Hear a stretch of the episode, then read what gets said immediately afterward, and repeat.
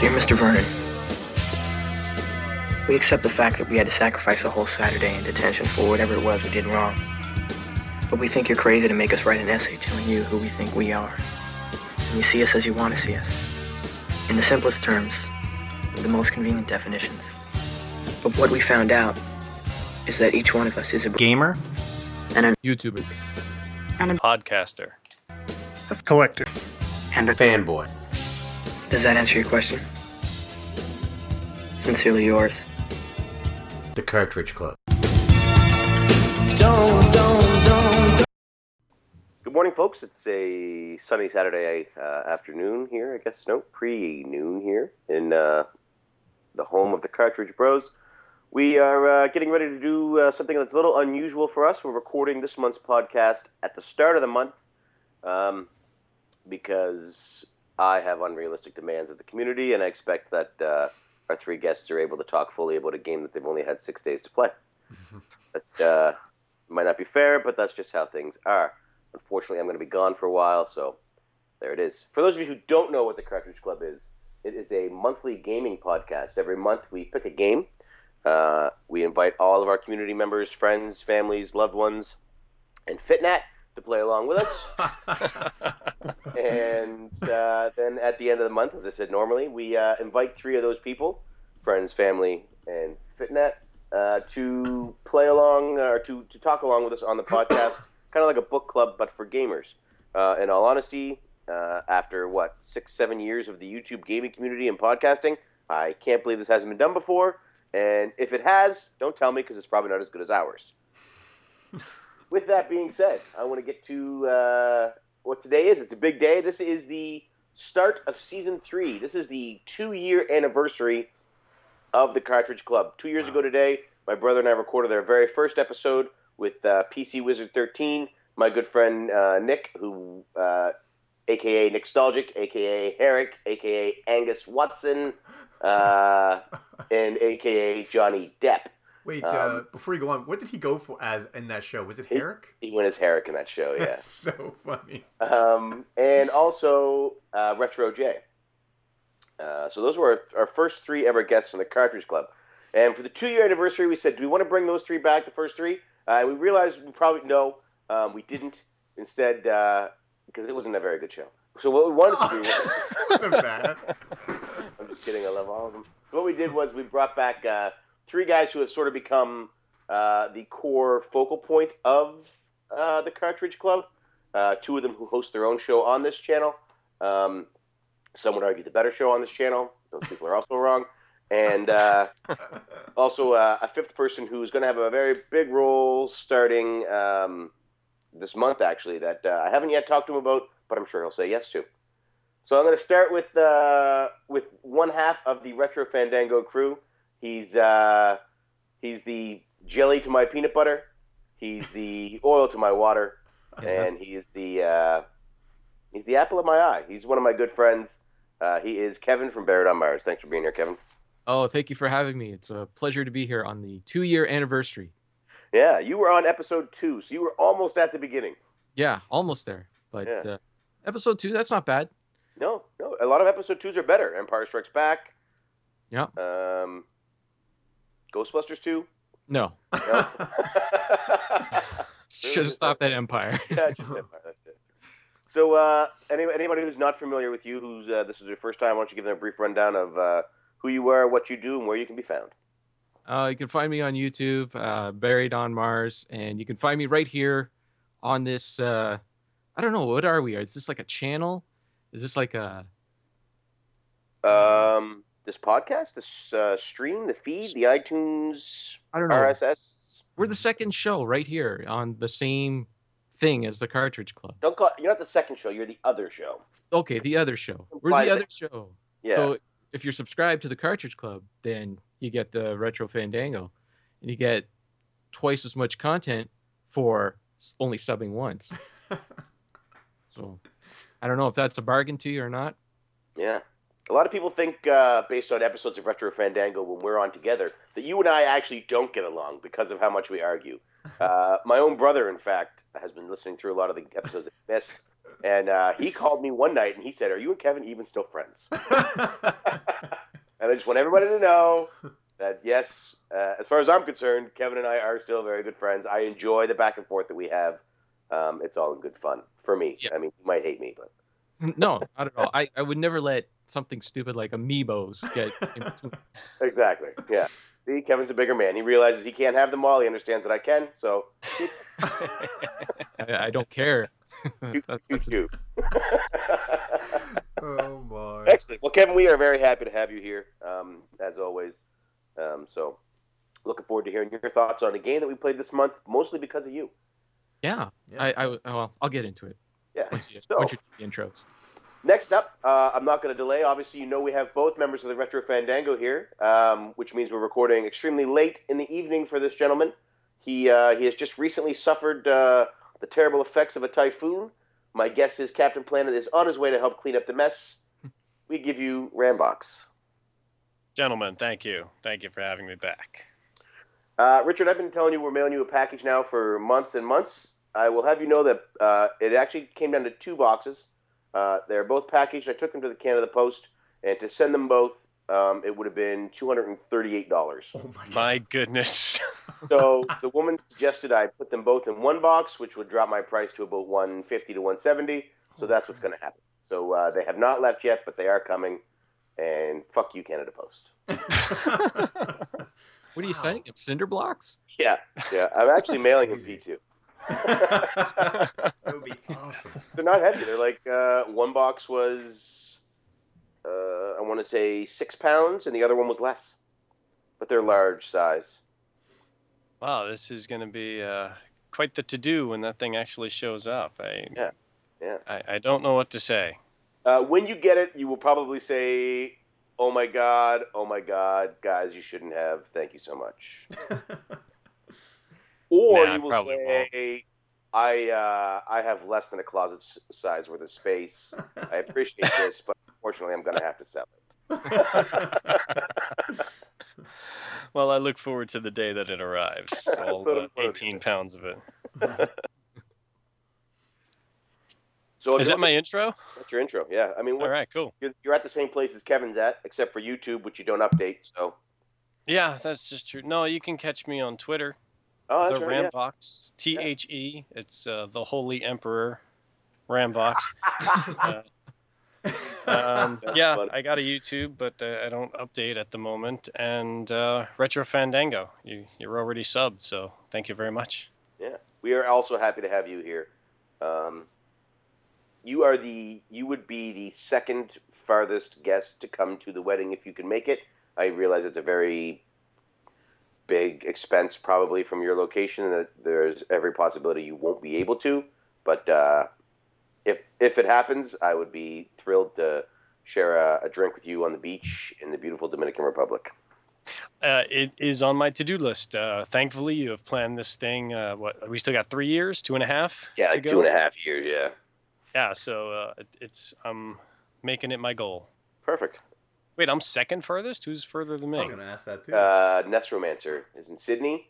He uh, and he he googled it to see who was closer, Japan or Sydney, and he is farther by like a thousand kilometers. wow. Ah, Yeah. gotcha. Um, so if he doesn't come, then you would be the furthest. And due to the Alright. fact that he's uh, in the hospital right now, becoming a cyborg, there's every possibility he won't make. Well, I look forward to be the second furthest to come. Perfect. So, last and most certainly not least, uh, we have our third guest today, and um, my hope is that uh, after today, he will agree to be the um, sort of caretaker of uh, a brand new Cartridge Club website that is sort of already semi rolled out uh, for the time period that I'm gone. And uh, if he says no, then nobody will take care of it and it'll get dusty.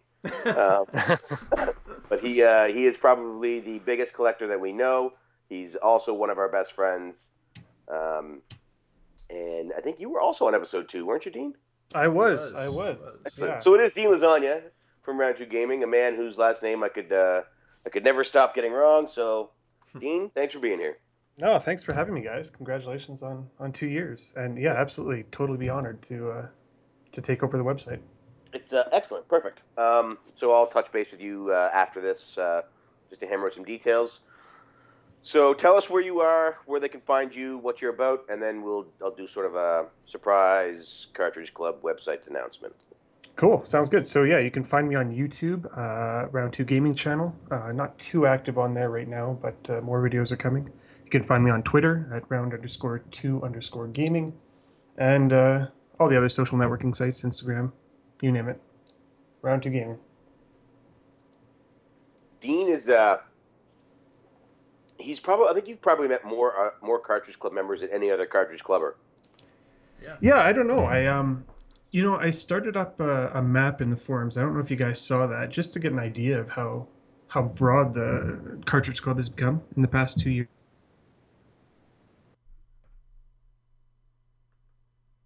Um, did we drop? Did I drop?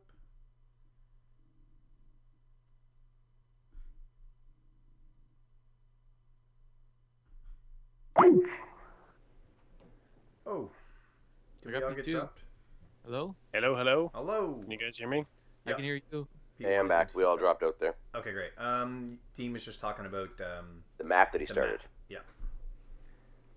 Okay, carrying on. Uh, yeah, so I, I started up this map to see how uh, how big the Cartridge Club has got over the past two years, kind of where people are from, different countries, and it's it's going good. We got like 33, 34 uh, people who have uh, plotted their locations on there, and it's it's huge. But um, I'm kind of all alone in in you know the Canadian Rockies. Nobody's really around. Uh, so the people I've met are in Japan or in California or Toronto. So it's uh, yeah, it's been interesting but uh, met four so far, and all awesome guys. Wow. That is very cool. I'll have to make sure I update my uh, location on there. Dean, we're happy to have you. We're happy to have all of our guests. Um, we started the Cartridge Club because we wanted to, to make friends, and, and uh, we have made friends with every member of the Cartridge Club. We are um, extremely blessed to have such uh, a great community to be community to be part of. Uh, every time I hear somebody talk about negativity in gaming communities or communities completely different. Um, I feel like those people are crazy because the Cartridge Club just continues to get bigger, and every new member we add is another fantastic person that I thor- thoroughly enjoyed uh, talking to, whether it be through Twitter, Facebook, YouTube comments, or uh, on the show itself. Um, and you three guys really, uh, you are like the core of that. You have become extremely close friends for me, um, and uh, as a grown man, it's really hard. I guess it's supposed to be hard for adult males to make new friends, and uh, you guys made it really easy. So, uh, yeah, thanks for being here. I'm happy to talk about this month's show. Before I turn it over to you, P2, I want to let everybody know.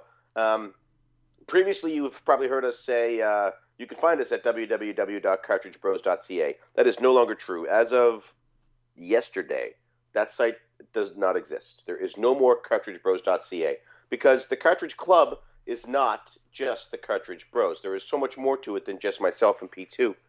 Um, it's Retro Fandango. It's Retro Nonsense. It's Lukeman. It's uh, Game Time with Kyle. It's the Nintendo Doctor. It's uh, Super Satchel. It's PC Wizard. It's uh, and then she games. It's uh, the uh, the Burnout Dominatrix, Mrs. Q Dog. It's everybody. it is encompassing of all. It's Hypecast. It's uh, Gaming Pilgrimage. Everybody is a member of the Cartridge Club, so it's having the website be called Cartridge Bros is no longer something that was possible for me to do because I feel that it's not um, reflective of what the community is that we have. So as of today, uh, we have a, a, new website, and uh, on this website you can find videos from uh, from some of our favorite uh, club members. If you're interested in being a person on there, go to the contact us section, um, and uh, it'll be any any new additions like that. It'll be a decision based on the five guys here. Um, so just a quick vote and then we'll set you up with your own page that you can edit to upload your own videos. There's a, a section you go to to check out other podcasts. Um, some really great stuff on there. We've got uh, Bonus Barrel, we've got STC podcast on there. Um, we've got some other shows on. Like it's it's a great spot to check out other podcasts as well as a blog section where Dean is writing his own blog on collecting. Uh, supposed to be contributing. and uh, we have links to other uh, bloggers that we love that are part of the club. So we're trying to, to take all of this community and give us a central hub that you can go to and access all of the information.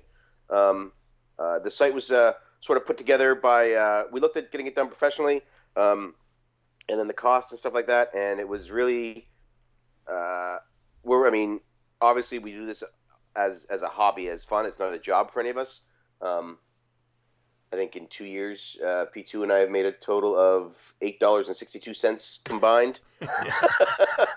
um, so it's not a so it's it's it's not a job by any means. There's no no income generated. So we, we instead of having it done uh, professionally, we built it ourselves uh, amongst ideas from from everybody on this show right now. Um, and so you can go to uh, the new site. I'm going to say the name here in a second, and uh, you can check out all these other people that are part of the club. You can uh, go to the forums, comment on there. There's a great section for conventions. There's a great section for Retro Fandango. Uh, any of those other podcasts or any of the, any of the YouTube shows that want their own section, um, just talk to one of our forum moderators. We'll get a section set up for you because I, I, really want it to be an all-encompassing uh, place for people that are part of this great community where they can go and interact and have fun. And it's not this is not the end goal. We are there are levels above this that I would love to see us get to, uh, and hopefully when I have some more time at home, we can we can make that expansion happen. But the new website, I'm happy to say, is is www.cartridgeclub.org um, because we are an organization of fantastic gamers.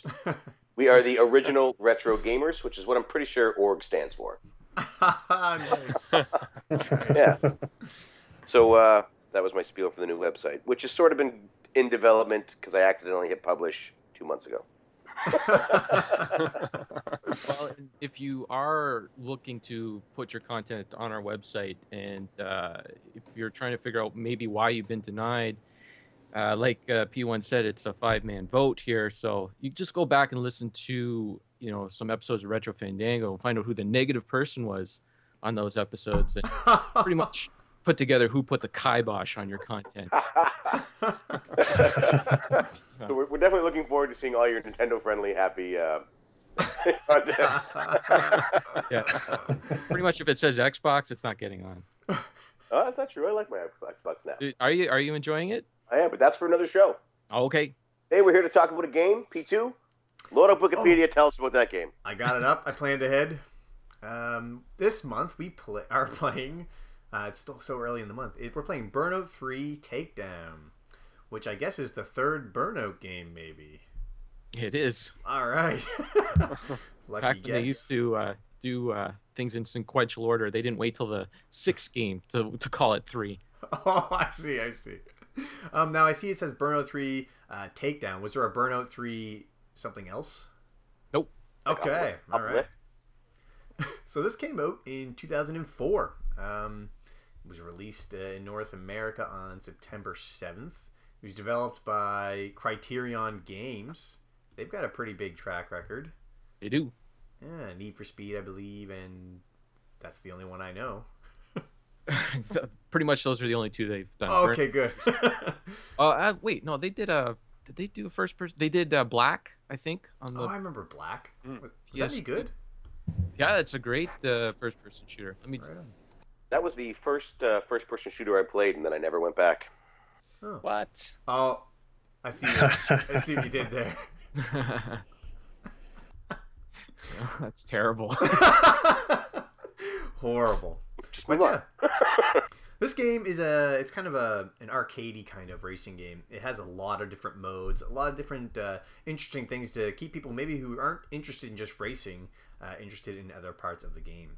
Um, very wide appeal, I believe. Um, also had a pretty neat little soundtrack from what I heard, um, but which we, which we will get into later. Um, I never played the previous two. I don't know if there's any after this. Um, I'm going to turn this over to Kevin. Uh, Kevin, I don't think this was your first time playing Burnout. Tell us a little bit about your history with the series and this game in particular. Okay, well, um, that's actually a really good question because I got a good story about that. So, good. Um, okay, so I think it was 2000. Well, it was when when Burnout Three was was brand new, so it might have been like 2005 ish because I think it came out in December or something. Uh, my buddy Frank comes over to my house with this uh, with his brand new Xbox, and uh, he's going on and on about this game Burnout Three. So I'm like, all right, let's let's play a little bit of it. And uh, we start playing it, and uh, I wasn't digging it that much. It was it was okay. It was kind of fun for two people, but I was like, eh, it's not really my thing. Plus, I was really big into PC gaming at the time, and my favorite racing game up to that point was uh, Need for Speed Hot Pursuit 2. And the awesome thing about this game was that you could was the modding. The modding community was crazy. I mean, any vehicle you could think of, there was a mod for it, and you can and you can race around with it in this game, like the General Lee, the A Team van, uh, KITT from Knight Rider. People are making all sorts, Ecto One, all sorts of crazy stuff in here. And I'm like, you know what, this racing on the console kind of sucks. Like, there's there's nothing like that on here. Um, so fast forward about a year later, my uh, computer dies. Uh, I get it back up and running where I can just barely run the internet, but I can't run any games on it anymore. And uh, I spent a lot of money on this computer, and I was just, I'm, I'm like, I'm done with PC gaming. I'm done with spending money on this crap uh, I'm gonna get a console. I had a GameCube, but uh, I really like the uh, the I did like the Xbox uh, controller. So I uh, so I went out and got an Xbox, and the and the game that came packaged with it was a game called Forza, and this completely changed my view of racing games on a console. The, like the stuff that they were doing with Forza was just purely amazing. Like the the ideas, like the uh, the line on the road that tells you how to go into the corners and the amount of customization with the cars and the amount of cars they had there. I'm like, what? You don't really need mods. Like these developers are really putting a lot of effort into these games. So I, I was after I finished with Forza, I was looking for more racing games on the original Xbox, and um, Burnout Three just it kept coming up on the list constantly. And I'm like, what is it with this game? Why do people like it so much? So uh, I went, uh, you know, I went to probably Blockbuster or something. I found it for ten or fifteen bucks I said, okay, I'll give it another try. So I put the game in, and it's just, I'm loving it. And the the reason why I didn't like it the first time was my the, my buddy Frank, he gets really uh, focused on one thing in games, and uh, we only played crash mode, two player crash mode, and it kind of it was kind of like stop and start, and I I didn't really you know I didn't really like it. Uh, I didn't even know there was racing and the eliminator mode and all that stuff, and that's the stuff that I mean, I like Crash Mode. Don't get me wrong, Crash Mode is awesome, but the racing in it is so awesome and so well done. And uh, I'm like, man, I why wouldn't he even show me this stuff? Like, why, is, why was he focused on that one stupid part? But uh, yeah, and and uh, I fell in love with the with the series from there. Uh, I went out and got the first two games, and they're not they're not as uh, as good as three. And uh, yeah, I've been a fan of the series ever since, and a fan of Criterion games. Wow, right on. Yeah, you know what? I love the racing in these games too. That would yep. have been that would have been a, a, disservice just showing the one mode, um, which is kind of the beauty of of this particular game is that it has all these different modes. Um, did you play? Uh, go back and play the first two? Yeah, I did go back and play the first two. Um, some people are a fan of the first game. After after I played the first game for a bit, I didn't understand how Criterion could even still be around, or even make another. Yeah, it, it, I don't know. I don't know if it hasn't aged well or something, but it's not very good. The second game is okay. There's uh, more of uh, of an idea of what you're going to get in Burnout Three, but it's kind of linear in a way. You can't just pick and choose what you want to do. You're kind of pigeonholed into one uh, uh thing at a time, which which really sucks. Uh, and three, they just got it right. They got the formula down right. They got uh, the pacing down right. It, it's it's the perfect racing game. Right on. Well, now I see why uh, this was high up on your list for for a club game because it certainly is wide appealing for anyone, especially for people who don't think they like racing games. This will probably be the one to turn them around. Um, great choice. Great choice. Thank you. Um, how about uh, how about you, Mr. Vox? Was this was this your first time playing Burnout Three? Absolutely, first time. Really? It's a game that I would never have picked up if it weren't for the Cartridge Club. Oh wow, I am blown away. I thought for sure that you had this game. Nope, nope. You- you uh, I hate racing score. games. Oh, tell us more. What did you did you like this one?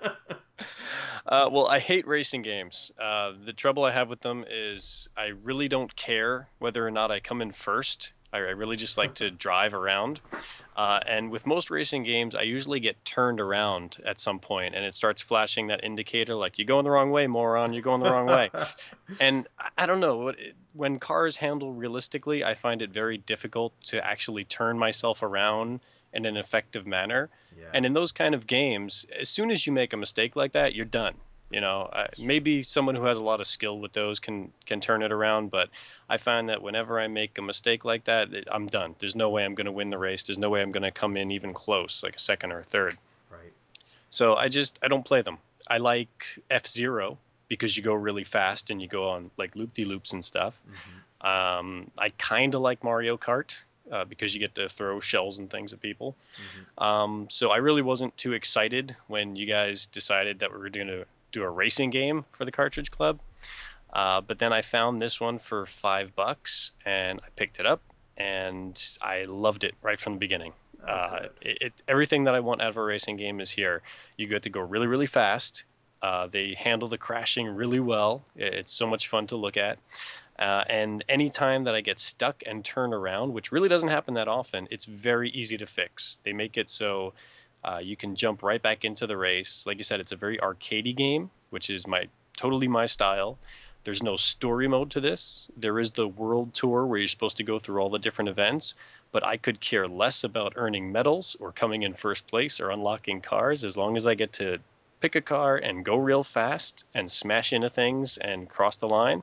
You know, I'm happy. So uh, this will probably remain my one racing game. I have no desire to go backwards or forwards in the franchise. I just really enjoy this game. Yeah, me and you are kind of in a similar boat. Um, not a big racing fan. Uh, I do like the arcadey sort of uh, wave race, F Zero, that kind of thing. I do like those kind of games. Yeah. Um, but this one also, I found the same thing. When I did get stuck on a wall, it wasn't that hard to get off of. Um, Mhm. And there's just so many different modes that you sort of it, it hides the fact that it's you're playing a racing game, which I thought Yeah. was brilliant. So Mhm. Yeah, I definitely enjoyed it as well. Um, which surprised me. Dean, uh, is this your first time playing uh, Burnout Three? It's my first time with Burnout 3. Uh, about 12 years ago, I would have played Burnout 2. I had a, a friend in, in northern Alberta, very much a, a farmer, you know, Nintendo kind of guy. Yeah. And uh, he, he had no idea uh, what video games were, but I would always try to get him into video games, and, and he just wanted to milk his cows. He had no desire to play games. And uh, he uh, he came up to me one day and he said, "You know what? I bought an Xbox and a game called Burnout." And he was a he competed in Burnout uh, tournaments, right? Actual Burnout, um, Wow. you know, with squealing the tires. Wow. And, oh, uh, I see. Okay. Yeah, yeah, like Burnout, Burnout. Wow. And so I went over to his house and we we hooked it up, and he had never really held a controller, to my knowledge. And uh, yeah, we sat down and turned it on, and I started playing, and he really didn't like it at all. So he he went off and did his own thing, milked his cows, and I just sat down in his basement and played Burnout 2 all day. And uh, that was really my first and only exposure to the the Burnout series. It wasn't Wow. until uh, this month, five days ago, that uh, I turned on Burnout 3. Burnout 3. Wow. And how did you feel it held up uh, in comparison to your first experience? You know, I, I had only played it for the day, um, and it was all the crash mode that I had played uh, back on Burnout 2. And so to see the actual races, the takedowns, the, the time attacks, and, and kind of the broader scope of what Burnout is, Right. uh, I thought it held up great. You know, it, it felt like I could, like riding a bicycle, you know. I, I knew exactly what I had to do in the crash modes, uh, Awesome. boost and, and crash, and it was pretty simple and, and fun. yeah, that takedown mechanic is a pretty neat little mechanic. Yep. Yeah. Eh, Hang on, Dean. Dean, I got to stop you right there. You said Yeah. you started playing this five days ago, Uh, yeah, five or six days ago. Yeah. and how many 1st. days ago was it that you posted that you had 100%ed all gold medals? Uh, I didn't. I, I, I have 100% of the crash gold medals, so only 50% Oh, of the game. Yeah, so Only fifty percent. only, only, okay. All right. Sorry, I'm just starting my on the, mistake. the races now. Yeah, wow. Holy cow. yeah. I got uh, 11, 11 or 12 hours right now on the game. Jeez, Wow. I think I have three. P1. How many hours do we have? Uh, four. Um, so this is my first time with Burnout. Uh, three months ago, the Cartridge Club voted, and we played Resident Evil Four. and I was disappointed. And then uh, last month, um, player two chose Super Mario Sunshine, and I was excuse to beat disappointed. And so we had been talking about doing a racing game for this month uh, for the two year anniversary for a long time. We're trying to narrow down which ones it was. Um, Kevin pushed really hard for Burnout 3, uh, and he was worried that uh, it would receive similar treatment to other games that I had hated, um, which is generally uh, an unfair, uh, an unfair uh, scoring and uh, an inability to look at any good points to a game from me. So, uh, so we played Burnout uh, Three Takedown. For racing games, one of my first um, true loves on the PS1 was Gran Turismo. Uh, I played that game nonstop. I had every car. I had everything. Like I could not have possibly done any more in that car in that game. I loved it. When I reconnected with gaming four years ago, I bought my PS3. The first game I bought was Gran Turismo 5, the prologue, um, because I had remembered how much I loved Gran Turismo. Uh, it, it Gran Turismo is the the pinnacle of racing simulator games. No, it's not. It's the pinnacle. So of racing simulator games. So No, then I, so Forza. then I said, all right, I'm going to try Burnout 3 Takedown. Kevin says it's good. Uh, and I put it in. And Burnout 3 Takedown is not a racing simulator game. It What not. it is, is probably the most fun you can have behind the wheel of a car on a TV screen. Hmm. It's, uh, if you like to race, you can race. If you like to crash, you can crash. If you like not having to drive to your zones, you don't have to drive to your zones. it uh, this game does everything right. There was an article that Kevin linked me in the selling of this game for the club that was uh, written by I think it was IGN, and it was why Burnout Three Takedown is still the best racing game ever made. Um, and that it's I could see that there's something in this game for everyone.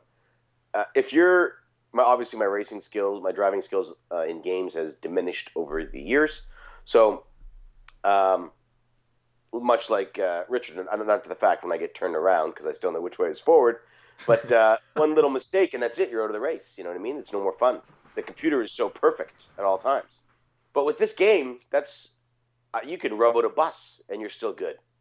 Um, somebody on the forums posted that they were four seconds ahead of second place at one point in a race. They had a major crash, and at the next checkpoint, were 22 seconds ahead, which means not only is the computer not perfect, but the computer's back there rubbing each other out. like it's not all just them versus you. Uh, I played this. Um, unfortunately, I've only had a little bit of time to play this so far um, this month with my brother, uh, and we've been trying to do a lot of the crash challenges. Um, to because there's a there's a on Twitter right now. There's a beat, hashtag beat my score challenge that's going on, and uh, Mrs. Q Dog is killing it. Shit. Um, the Burnout Dominatrix. she is, yeah. so we were trying to we were trying to beat some of those. We streamed it. It was a lot of fun. But I'm actually I had made plans uh, to take my PlayStation 2 Slim, and the only game I'm bringing for it is Burnout 3 for this the sale that we're going on because I know the guys in the ship will love playing this. We will sit there and we will we will just play this nonstop. It's a great game that you can pick up and you know do a couple of races if you if you have a few minutes in between. It's uh, it's a lot of fun. It's easy. It's forgiving to new players, and there is so much nuance and so many finer points for people that really want to dive into it and and get more out of it. That uh, that that's there as well. It's uh, it really is a fantastic game. So Kevin, after a terrible choice by my brother last month, I want to thank you for, picking Burnout Three because it I in my first time with it, my, like I said, we only have four hours playing it. I really enjoyed what I've what I've seen so far. Well, that is so awesome to hear, and it's so awesome to hear you know people posting their scores on Twitter and and uh, I haven't heard anybody say a bad thing about the game. And let me tell you, I was so nervous putting this game, like uh, suggesting this game, because for for one thing, I, I I mean, not only was I I trying to push a game on that on people that haven't played it before, but it was a genre that nobody seems to like, and uh, I I, after I heard the Resident Evil 4 podcast, I'm like, what am I doing? Why am I trying to force this game onto people? I really shouldn't be doing that.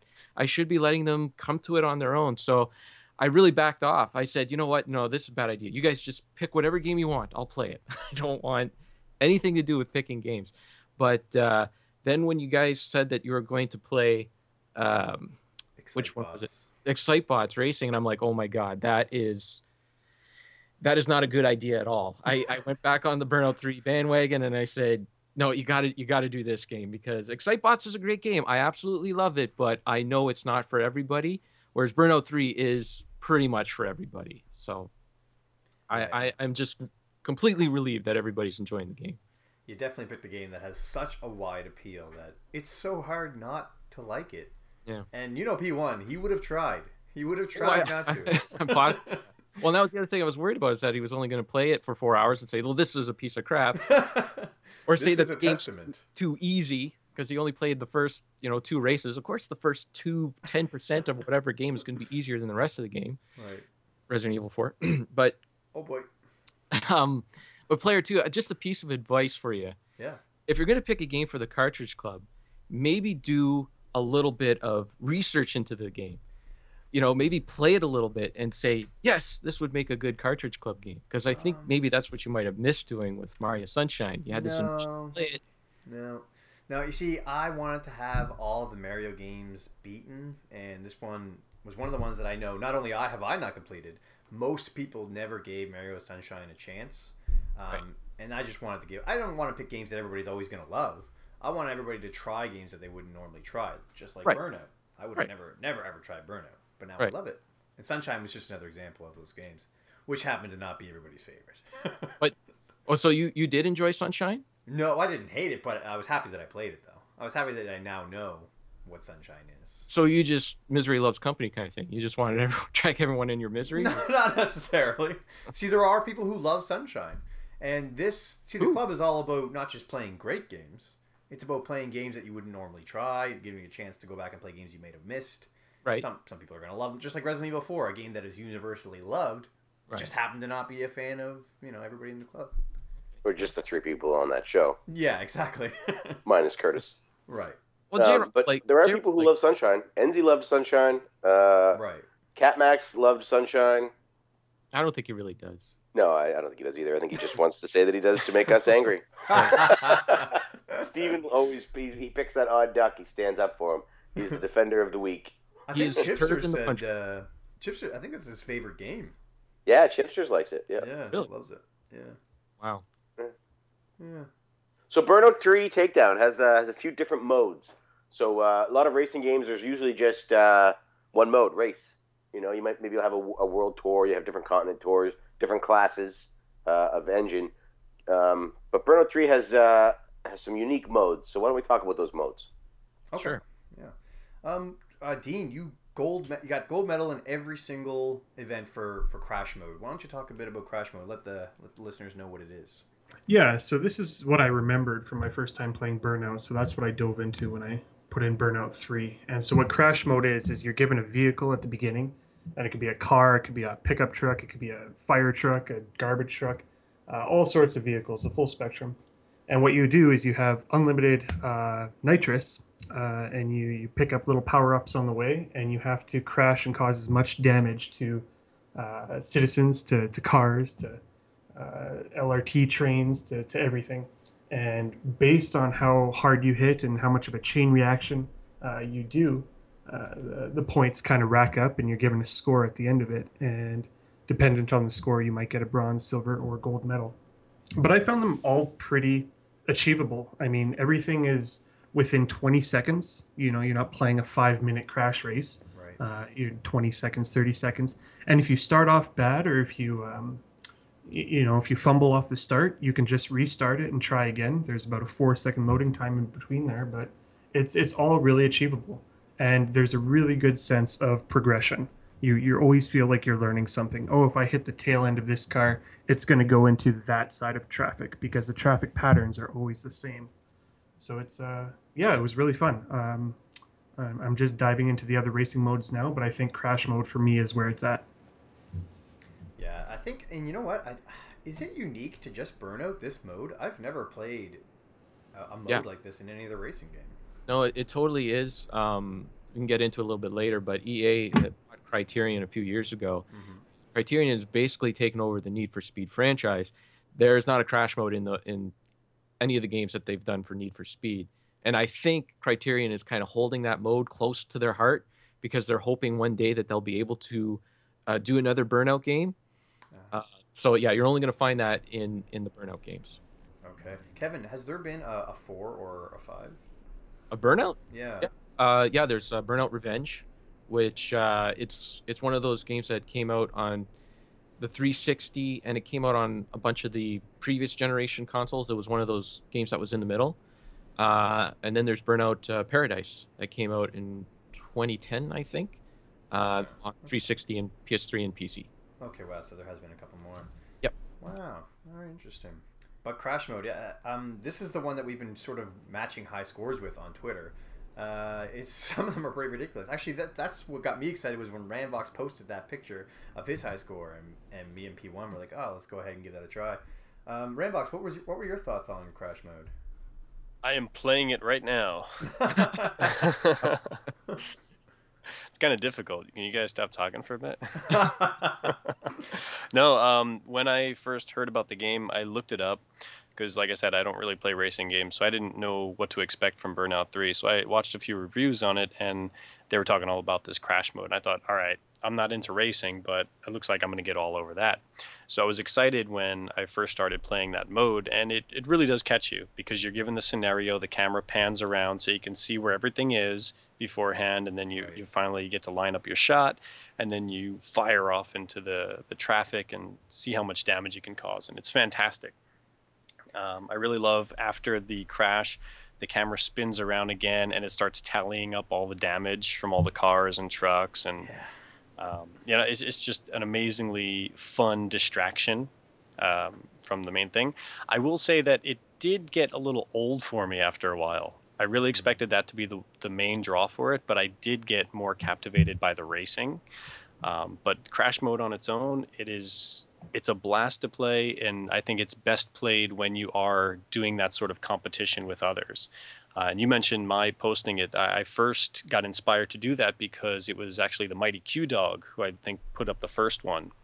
He put up a score, and then I sent him something saying um, I, I sensed that there might be some potential for competitive tweeting in this month's game, and he said something like, uh, "Bring it on," or you know something to entice me, and so I had to follow suit, and then it dominoed from there. And uh, I was actually glad to see uh, when you guys were doing your stream a little while ago that you were taking on the challenge of going into different people's scores and seeing what you could beat, and you did pretty well there. Definitely, and that was when we Yeah. thought we were uh, um, gonna have a reasonable competition until Mm-hmm. Mrs. Q Dog got in, and then we might as well just turn off the system. she was uh, pretty incredible, but Uh, you're right. it's- uh, It's a great mode. It, it's fantastic. Yeah, I agree. Certainly unique. Uh, it is a nice, like you said, it, it can get a little repetitive, but if you're just playing that the whole time, that's not really the purpose I find from this game. Right. Is you're sort of supposed to swap in between these three, and, and being able to do that will keep you from bored, getting bored from any of them, which Yep. fantastic, fantastic. and that's that's what happened to me the first time I played it. Is that we only played Crash Mode, and I I burnt out on it, pun intended. But, um, But the cool the cool thing about Crash Mode is that it's not really a racing game mode. It's more of a puzzle game mode.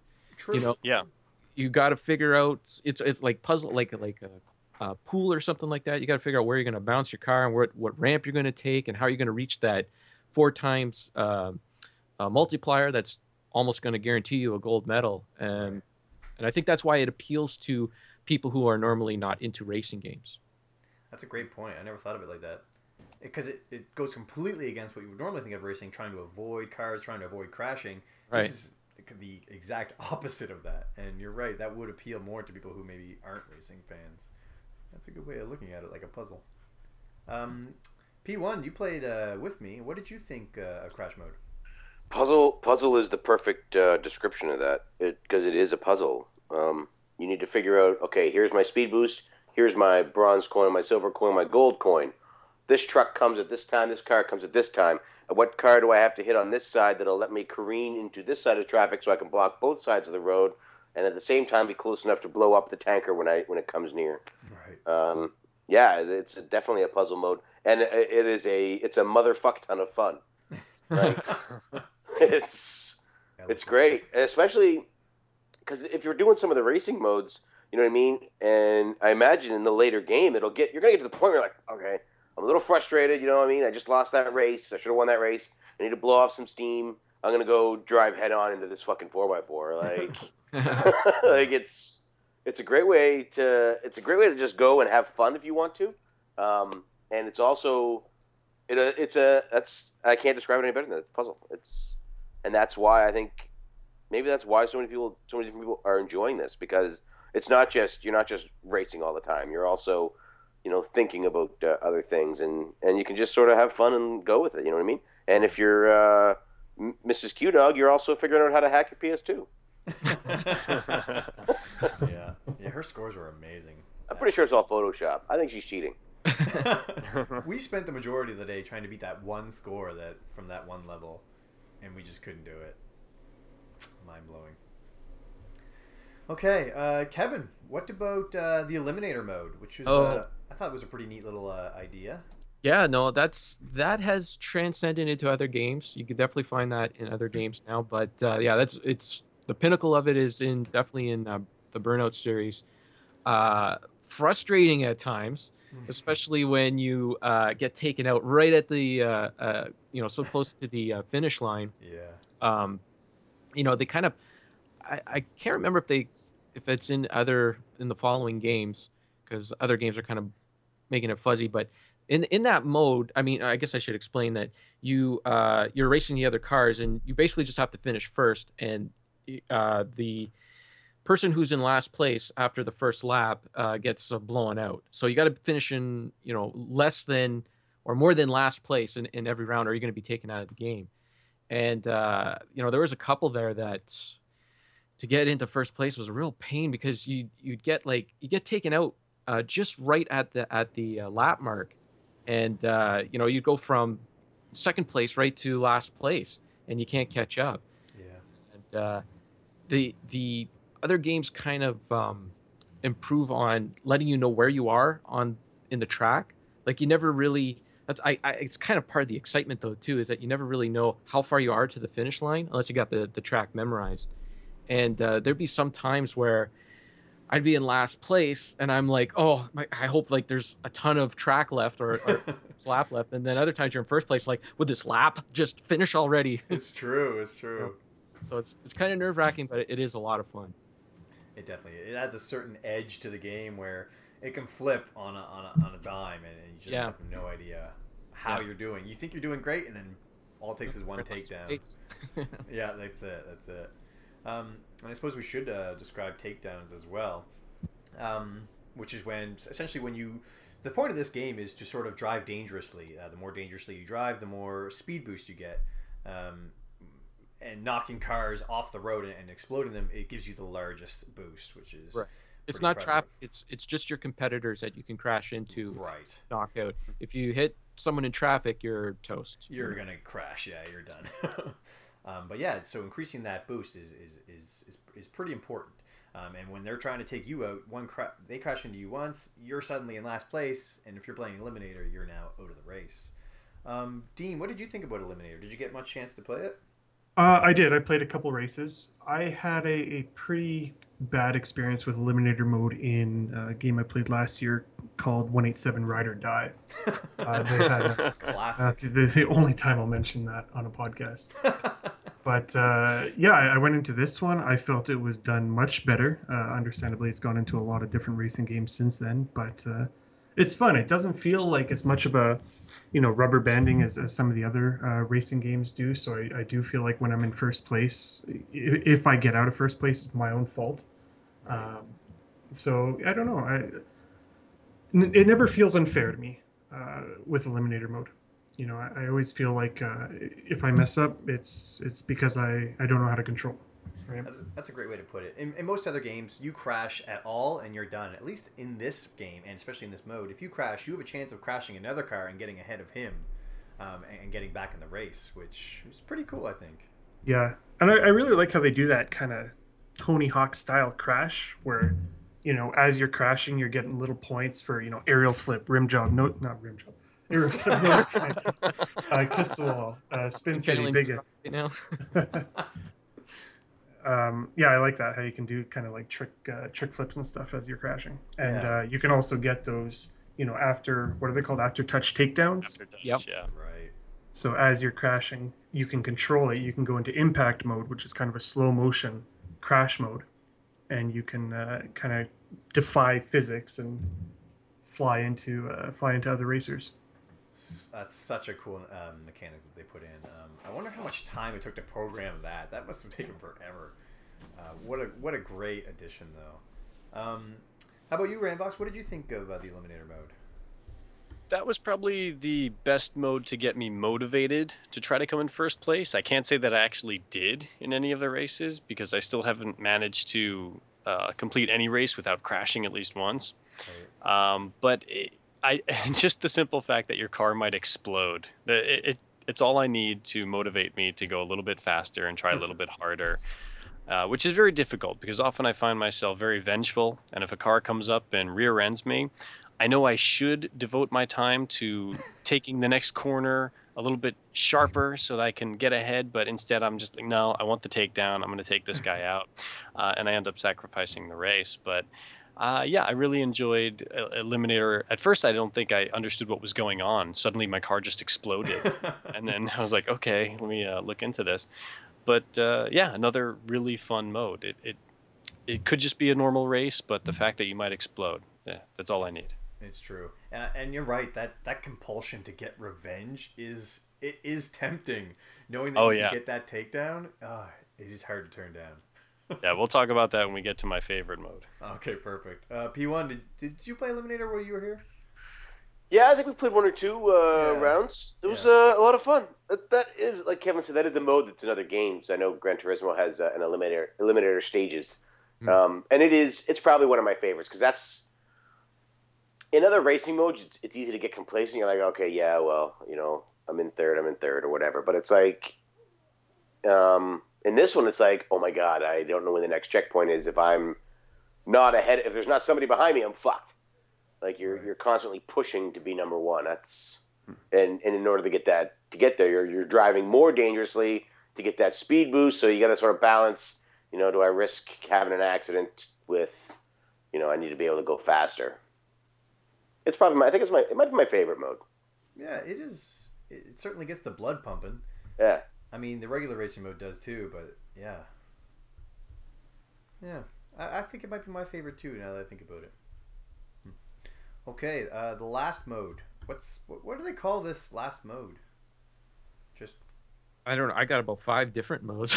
Yeah, oh, there's more? more oh, modes. Oh, sorry. Go ahead. Well, I got uh, Kevin, name well, the Grand, Grand Prix is like uh, just a series of, of races. Then you got your straight up race, uh, but you can still take out other vehicles, which is a lot of fun. Right. Uh, face off, which is where you just race against uh, one other vehicle, and mm-hmm. if you if you get gold, if you come in first place, you get uh, you get that person's uh, vehicle, which has definitely been copied yet again in other games too. Uh, and then I would say my my personal favorite, and I think it's probably Richard's too, is Road Rage. Oh yeah, yeah. Road Rage is just straight up taking out other vehicles. you have uh, a goal of maybe 10, maybe 20 cars that you got to take out. And um, uh, Dean mentioned the rubber banding in the game. The cool thing about this game, and not a lot of games do this, is that r- rubber banding is basically, you know, you're in last place. Well, the, the rest of the, the AI slows down a little bit so you can catch up. Hmm. Uh, and, you know, and it does that so, the, you know, you don't feel as if like if oh I crashed too many times I got to restart the race and and you get bored with the game. It's to keep it competitive. So, you know, it's kind of a little bit like that Resident Evil 4 thing where it, the game kind of adjusts for you and adjusts for your ability. Uh, in this game, the the AI rubber banding uh, switches between between modes. Uh, so, for instance, in in Eliminator, there's basically not much rubber banding at all. It is like you got to rely on your pure pure skill to stay out of last place. Uh, in Road Rage, it's nothing but rubber banding because it's constantly keeping you within a group of cars so you can can take them out. And I thought that was that was brilliant. You know, that was that was just an amazing thing to do. And uh, there's not a lot of games that have different IA um, IA AI for for uh, competing uh, uh, cars like that. So yeah, basically you just got to take them out, and uh, you, if you take out you know, you know, you got your gold, uh, silver, and um, and bronze, and uh, yeah, it's a bl- it's just a blast. it's so much fun chaining them together. If you you get extra points if you if, you know if you chain four or five together in a row, uh, and you can keep going until your car explodes. There's no time limit, so there's a certain amount of damage that your car can take. Uh, you'll get a warning that if you get one more take a, a takedown or if you crash one more time, you're done. But you can basically keep going on and on for forever. And there are um, what um, message boards out there where people are posting their their high scores, and some Oh, people wow. are up to like three digits, like 200 wow. cars, 250 cars. It seems to be like 200 is like the the plateau. Uh, I think the most I've ever done is maybe 25. so Wow. yeah, you got to put in a lot of time to and have a lot of skill to get up to 200. That's awesome. I can't believe. I don't think P1. Did we play this mode? It's, I don't think we played this. No, it doesn't sound. I don't think we did. That sounds awesome. Oh yeah, It is. It's That was- amazing. Oh wow. Yeah, it's like sounds- Kevin was saying. You your car can only take so much damage. So as you're racing, uh, your car just looks so beat up. The doors are flapping. the shields are all smashed in. Uh, so it makes it uh, a little comical as you're going through. But you always have that next group of cars right up there, and they're always grouped together. So often it's one of the easiest ways to get like a triple takedown, and it's so satisfying. I Yeah. imagine. Triple Yeah. takedown. Holy cow. Ah, that sounds great. Imagine getting 200 takedowns. It's I- couldn't imagine doing it. I've Oh seen gosh. screenshots, and I, I- unless they're photoshopped, That's amazing ama- That's amazing. Um, so. Ramvox, this is your favorite mode, is it? Yeah, easily. Uh, it, it combines the racing because really, I think originally my favorite road, uh, my favorite, um, um, uh, what's the word? It just fell out of my head. Mode. Thank you. Um, was just the straight up racing. I really uh, enjoyed just uh, the way the cars handle. And uh, the tracks are amazing. I'm sure we'll talk about those uh, a little bit later. Sure. Uh, but some of them, you, you just have such a, a wide berth. The lanes sometimes are narrow, sometimes you got really wide lanes. So the racing was just fantastic for me. And then you would get those takedowns as you're going along. And then when this, because I've only been playing the World Tour, so I would just play whatever opened up to me. And then when the Road Rage came in, and I, I found out like I just get to smash into cars over and over and over again, and I keep getting that satisfying slow motion image of the car flying up over the trees and into the sky. Uh, it, it's that's what I wanted to do. So if there's one mode that I could just play over and over again, it would be Road Rage. That is awesome. It sounds Yeah. amazing. I think there was a mode like that in um, F Zero on the 64, I believe. Um, but this sounds way better. this would be much more enjoyable, I believe. Um, uh, Dean, how about you? Did uh, did you like Road Rage? I loved it. Yeah, exactly what these guys said. It's just so fun to to be able to just take out guys one after the other. And I, P1 mentioned Gran Turismo earlier, and I was uh, I was really big into Gran Turismo 3 uh, back on the PS2. And you would spend days on the same track trying to perfect it. You know, getting your caster, your camber right, fixing your suspension, and all of these settings on your car just to make it perfect, so you can do that one turn. And with uh, with burnout it just makes it so easy. You just have really two statistics. You have weight or you have speed. Yeah. and with things like um, like like uh, kevin was saying with the rubber banding you don't need speed in this mode. So you get the heaviest car you can. Right. and uh, and that'll help you take out these guys whereas the time attack modes or um, some other modes where you don't need to, to be taking out guys one after the other you use speed. So it makes it really easy really accessible uh, really arcadey i like it Yeah. What an what an awesome mode. P1, we got to get together and play this. I think. I will most likely have this game 100% by the time I get back in November. yeah, it. It's Well- me and there's 31 guys in my department, so yeah, that Well- sounds about right. if you are going to try to 100% it, there is one mode though that's really frustrating. It's really tough. It's called uh, Burning Lap, and it's basically your your time attack. And some of them are just unforgiving. Like Really? it is really hard to get gold. Like if you crash once, you might as well just restart.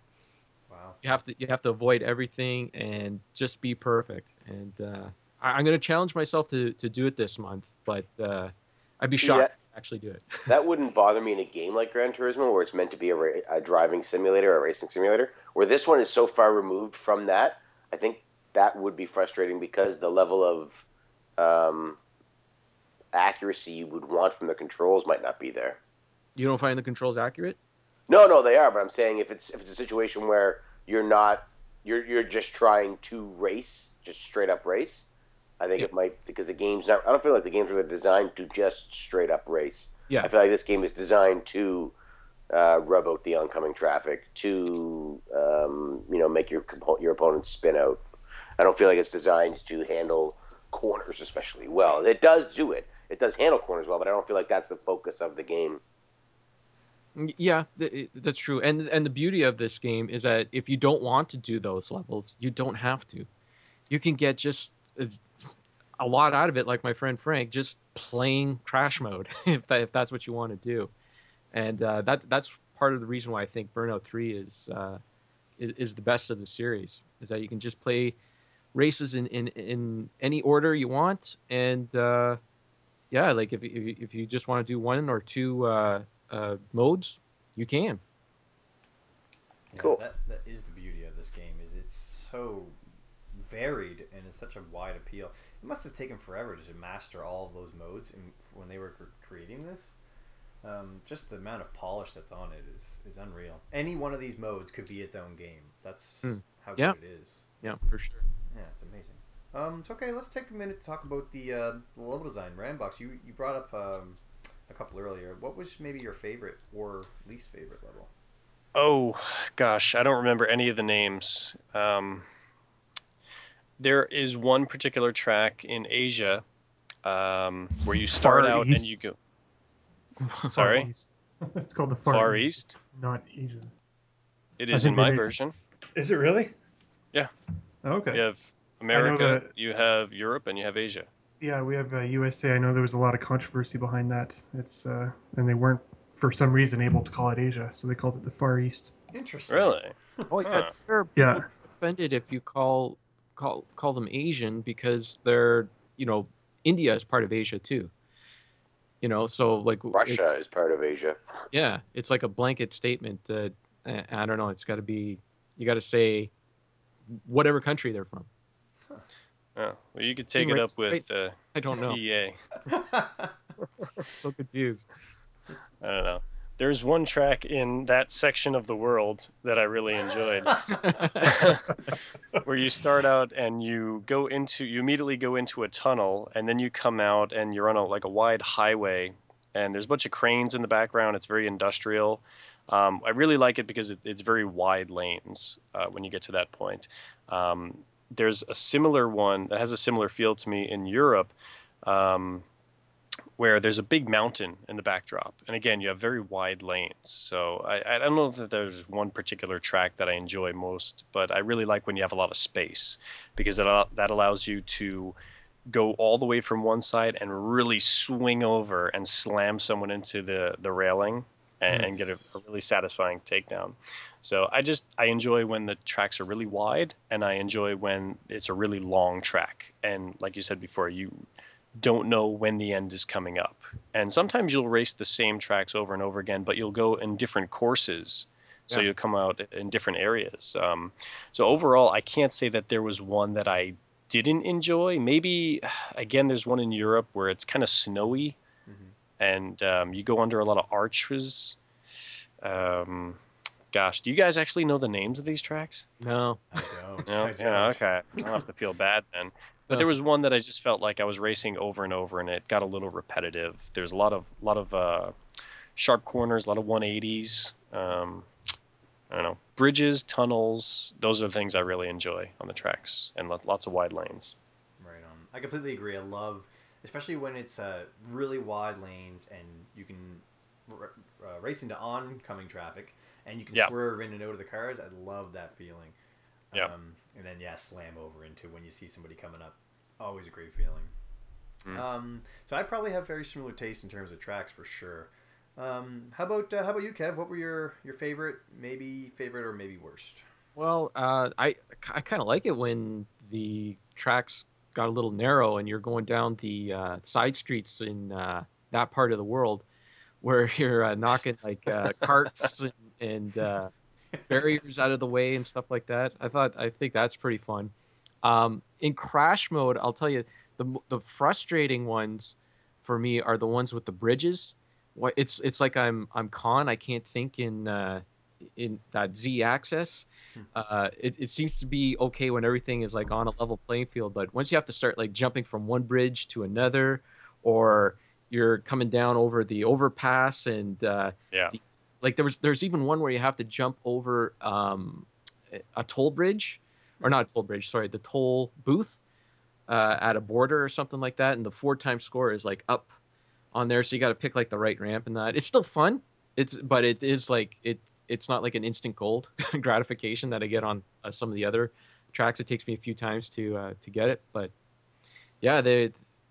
It's all great to me. I, I love it. Wow, and it just shows how varied the, even the levels are. Different Yeah. modes, different level. Oh, it must have taken forever to make this game. Well, even sometimes you'll find that they'll you- you'll come around a corner and there'll be something right there you know like right where it's not supposed to be and it's like you know that like like it'll be like a moving car and it's like you know that the game kind of figured out where you were coming and how are you going to come around the corner and it just put a car there just to be in your way and make the game Yep. just that much more challenging it's like Yeah. so much thought put into that it's it's really amazing It's true. Really keeps you on your toes, that's for sure. Yeah. The attention to detail is unreal. Uh, Dean, how about you? What was your favorite level? Uh, again, yeah, I don't remember the names. I guess it really depends on the mode. Like if I, I'm doing a race, I really like uh, tracks like I guess Silver Lake, that that starter one um, you start on, where it's uh, pretty wide and like you said, you can careen in and out of oncoming traffic. But with things like Takedown or, or Road Rage, I like um, what is it, Waterfront or Downtown? That one where you're kind of going down and then you swerve into an alleyway, and you're knocking everything over, and then you swerve under a bridge and you can knock people into pillars. I thought that was really cool. yeah yeah cool. Hmm. Sounds awesome, actually. Um, P1, I know that you're kind of in the same boat as me, uh, but were there any tracks that stood out? Yeah, I, don't- I don't remember them. I don't think we played enough of them to, to have any that stood out. Uh, yeah. It's I was just as we're having this conversation, it's interesting because I'm getting more hyped up and more excited to play more of the game. it would almost be neat, like if we did a show at the first of the month talking about a game, what we're hoping to get from it. You know what I mean? And then a show at the end of the month saying, "Here's what we got out of it." You know? Interesting. Yeah. I mean, it's probably never going to happen, but it almost bookend the month with, "Here's the game we picked. Here's some people who have played it to get to get the hype up." You know what I mean? And then pick people at the end of the month who hadn't played it before. Anyway, we'll talk about this some other time. If you want a flavor of that, you can get that on Retro Fandango when we talk up the game of the month every episode, two That's times true. a month on Retro Fandango. Make sure to download your subscribe to the Cartridge Club today. What? Yeah. Hello? Did I lose? yeah. it? keep going. Keep going. Oh, that's it. That's all I got. I don't have the material. It was good. It was good. But you're right that they do kind of cover that. That, that makes sense. So if you do want a taste of the game during the month, check out uh, Fandango. Yeah, we'll definitely be talking about it. All right. What? When are you planning on releasing this? Are you going to still release it at the end of the month? Yeah, because we just released uh, last month's, Right. and if we release this one early, then it's you're looking at almost two months before you get the October show. Right. So I will have this. We'll have this edited, and P2 will just upload it like the last week of the month. Yeah. Okay. Uh, We'll maybe I might get him to cut in afterwards the three word reviews from people from Twitter, so that they still get in there. That's a good Oh. idea. Mm. Yeah. Yeah, we'll do Okay. that. We'll try to keep things under wrap. Ah, Or whatever. Or we could just screw it up. Yeah. Yeah, it doesn't matter. Go Give ahead. everything away. it's no big deal. We talked about the cars. Speaking of that, do you, do you guys want to talk about the cars? All the different types? If you can Uh, tell me what they are. Yeah, I have no idea. They keep it pretty simple. Um, like Dean said earlier, it or was it Dean? It comes down to weight and speed, um, and that's it's pretty much it. It doesn't get as detailed like uh, like like Forza or, or Gran Turismo. Um, but yeah, I mean, you can race some pretty interesting things like a bus, like for crash mode and things like that. Um, were there any vehicles that stood out to anyone?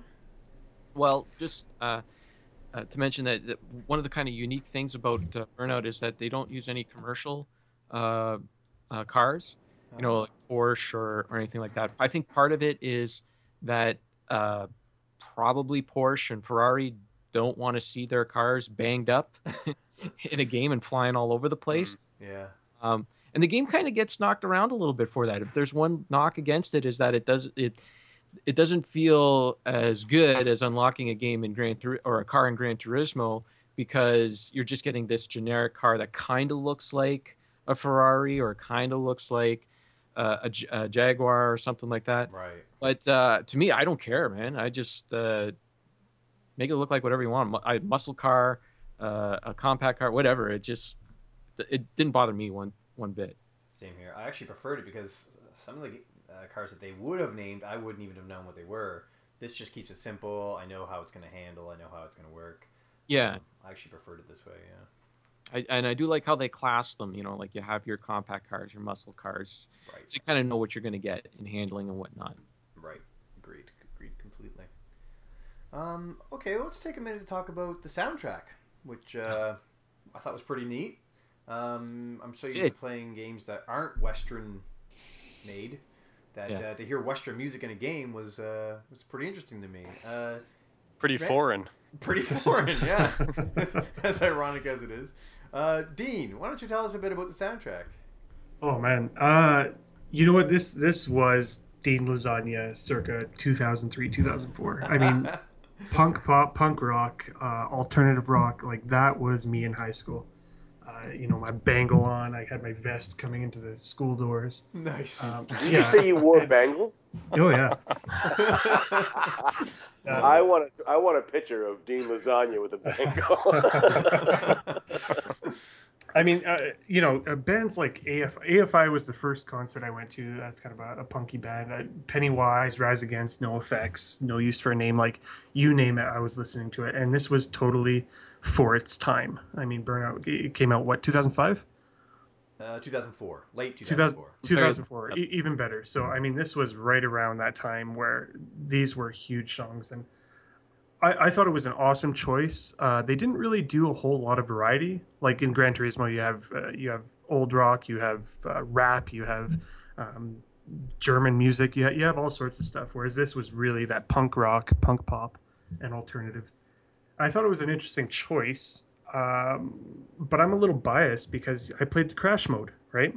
Mhm. So uh, Crash Mode doesn't really use music, and any sort of like metal or rock genre music, and, and punk is a is a really good example of this. Any sort of music where you have to get at that that rise out of the crowd, it usually has a longer intro, and and punk rock in particular, I, I guarantee you, ninety percent of the songs on this soundtrack will have a twenty or thirty second intro with just drums and guitar trying to get that rise out of the crowd before mm-hmm. it actually starts up with the actual song, the lyrics and whatnot. And having that in crash mode, it, it would be ridiculous because crash modes are only 20 seconds long, right? Right, right. So I, I- I thought it was a really interesting choice that they didn't use other songs. I think the only song that really starts off right up the bat is is the um, what is it? Uh, F Up's Lazy Generation song, the the theme song for the whole game. Right. Th- that is the only song on the soundtrack that just kicks it off right with the lyrics, gets right into the song. So thought it was an interesting choice. Um, I haven't played too much of the racing yet, some of the longer events, so I can actually hear a full song. But what I ended up doing is just having my tablet out, putting the soundtrack on on YouTube, ah, nice. and muting my TV the whole time. So Ah, that's funny that you bring that up because actually P1 when we were playing was saying that how he wishes because every time we were playing crash mode and every time the, the he he just wanted the music to keep playing even through the load screens and that would have been the ideal solution. yeah, if, if they had put it on a different track, like to be able to play through the loading screens and the pan cams and and just consistently play through, that would have been really cool. Yeah, I agree. I agree. Um, okay, Mr. Uh, Mr. Vox, what did you think of the soundtrack? Loud. Yeah, loud. My first it. impressions of it uh, when I turned the game on. Um, I don't know anything about music. I found it very annoying. Uh, I, there's there's some good tunes in there. I have nothing against the music. I think it really was just the volume for me. So after the second or third race, I went into the settings and I turned the music down. I still have it on so I can hear it, but honestly, during the race, I'm so focused on trying to handle the car and trying to uh, take out other cars. Um, and really, the sound effects were much more interesting to me than the music. So I have it at about half volume. Um, Yeah, fair enough. The, uh, the sound effects of the crashes and and the engines is enough to really keep you entertained. So that is doable. There's no doubt.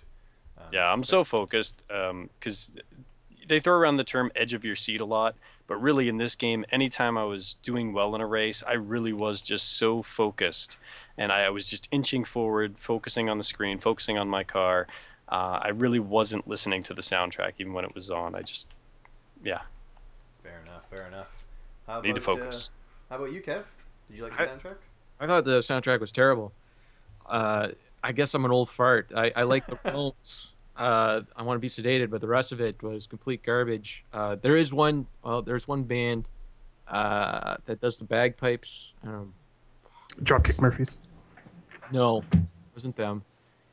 Uh, I met them before. Oh, Ah, yeah, because a lot of this, um, the the soundtrack is EA, right? Like this is part of its influence. The previous two games were released by Acclaim. This was the first one that was uh, after uh, EA bought Criterion, and the two things that that stink and reek of reek of EA are the soundtrack and DJ Stryker. How much did you like DJ Stryker? Um, Oh, I was gonna bring that up. I don't have him. oh, you don't? You're Ah. lucky. No, oh, really? Uh, I never heard him until I was watching the Cartridge Bros stream, and I realized I think he said something at the very beginning of the game, but I don't have that annoying guy throughout the, the entire game. You're so lucky. Well, Wow. well, first first thing I did was I turned down DJ Stryker and I turned off uh, all the all the soundtrack. I just had Ramones. I want to be sedated going for a while, but it was a little too much. But the one the one advantage of having it on the Xbox over the PS2 is that you can uh, have your own soundtrack going. You can rip your CDs to the hard drive, and uh, so I, I basically had Back in Black uh, playing for the That would have been a pretty good. That would be cool. Yeah. but uh, yeah, they use um, a lot of some of the bands are Canadian. God damn, what's the name of that band? Finger Eleven. No, no. Uh, I'm gonna stop guessing. Yeah. oh, damn, I can't remember it. They're on the Burnout soundtrack. Yeah, they use bagpipes. They have bagpipes. Dropkick Murphys. No, it wasn't Dropkick Murphys. Are you sure? Positive. Uh, um, I don't know who uses oh damn. bagpipes. Yellow, this Yellowcard has uh, bagpipes, I think. We're just looking at the uh, list here. Now, now I'm focused on it. Now I can't move on. What? P1, is- what did you think of the soundtrack while Kevin looks into that? I uh, I liked the radio announcer. I thought it was kind of uh, he was neat. You know what I mean? He's uh, I know you kept repeating him after he said things. yeah, it was awesome. Yeah, was I uh, I liked him. I like uh, I like little little touches like that because it's like I'm actually in the car listening to a radio station. You know what I mean? Uh, Right. I wouldn't say I was into punk music as much as Bangle Dean there, but uh, but I do enjoy uh, I do enjoy some music. I liked the soundtrack. I thought it was good. I liked uh, Franz Ferdinand. Was that it? Oh, they're really good. Um, Uh, yeah, their song was okay. I'll give them that. I don't know. They, I mean, they got it's a great list here. Um, you know what I mean? You've got uh, Franz Ferdinand. You've got the Ramones, Pennywise, uh, FOB is on there. Um, Mudmen. Finger, sorry, Mudmen. That's the name of the. the Mudmen? They were, Mudmen. were they on here? Yeah. Oh, really? Like- Yeah. My Chemical Romance. I had uh, drinks with those guys. Yeah. See, you met them too. Everybody's Yeah, yeah, yeah. If you live in Canada, at some point you're gonna run into the Mudmen. Oh, I didn't even know they were on here. Rise Against. There's a lot of really good bands on here. Jimmy Eat World. Um, yeah, I really. It's a great. It's a. It's. It's a soundtrack of, you know, hip hip music for hip people. Mhm. So I can understand why Kevin didn't like it. I am fully prepared to be unhip if that is it. You know? Uh, but yeah, like it, you know, Criterion, they're they're a group of 25 guys in uh, in England, and uh, you know, I, I I can just picture someone at EA just saying like, yeah, it's a great game and everything, but you know, it needs somebody to just come in and say something cool once in a while in a real DJ voice. picture somebody in England th- coming up with that concept. Yeah. that was one of my favorite things about Gran Turismo 3 as well. Vice City. Uh, not Gran Turismo, G- GTA, Grand Theft Auto 3. Um, or Vice City, I don't know what number it is. Oh yeah, Vice City was. I would drive around and just listen to the radio announcers. Oh yeah, no, that was well done and So- classic stuff and funny and intelligent. This is just some idiot just saying, "Hey, coming up next, we got crash mode for you." Ugh. Like, move on, shut up. Yeah. Yeah, that's my thoughts. Right on. Right on. well, I think that pretty much covers up the soundtrack. So, Yeah, some people love it, some people hate it. Check it out. See if you're into it. what uh, what do we have left to cover? We could do sound effects. Yeah. All right. Go Yeah. ahead, Usually Randolph. outshone. Um, sounded good. sounded real good. wow. Yeah, you said it. Yeah. No, well, for me, it was all about the crash mode and uh, the impact impact mode. Uh, whenever you would uh, hit a crash, you do that slowdown, and suddenly, you know, all the music would cut out, all the standard sound effects would cut, and they would put in this really eerie, slow, uh, creepy music. It really sounded like something that would come out of a Silent Hill game. Wow. And there would be shattered glass, there would be people screaming, sirens would be going off. It- Am I the only one who heard this? No. I, I Oh, okay. Thank you. All right. Yeah. I don't But remember yeah, I- people I- screaming. I don't remember that either. No, I swear, there, there at some point there's a very muted scream in there. Were you were you playing during the typhoon? Well, it's not a screen, isn't it? It's just the music that you're playing that's slowed down. Well, I don't. No, I don't think so. I don't think it's slowed down. I think they switched to something entirely different. what were they screaming? Was it like, "Oh, oh God, oh God, why did you do this to us"? Oh, it, it, it I really enjoyed that, and um, my favorite one is right after that. You would hit the if you get a takedown, uh, you would get your nitrous. The the thing would expand, and Mhm. you'd hear that boosh, and then you just click that thing on and fire off. I, I I don't know. I really dug the sound effects. If you turn down all the music, you would appreciate this stuff more. Yeah, fair enough. I wonder if that's why we couldn't hear the screams, P1. I tell you, it's in there. Go. Well, go in all honesty, P2, something I've been meaning to tell you for a while, but uh, I I hear the screams all the time. well, that's about all the time we have here. Um, but yeah, sound effects. What about uh, what about you, Kev? What'd you think? My two favorite sound effects. Uh, one is the uh, gear shifting on the cars. That's an awesome huge- sound. Yeah, that huge clunk. It's so gratifying, and, and you can almost just I don't know if, if it's my imagination or something, but you can just feel the car just shifting a little bit when Hmm. when that sound hits. And uh, my second favorite is on some of the crash modes, not all, but on some, when when you uh, after when it's tallying up the score and the camera goes really high and it's away from the damage, you can't hear like the the fire and the and the horns and stuff like that. All you can hear is the wind Hmm. and it's just so like surreal. It's just like you created all this damage, and you can hear nothing but the. It's really, it's really fun. I, I, those are my two favorite sound effects. They're There's nice. some really atmospheric stuff in there. yeah, Yeah. you guys are pointing out some really deep sound effects that I had missed. That's why we're on the anniversary show. I love it. I love it. I love it. Dean, how about you? Any that stood out to you?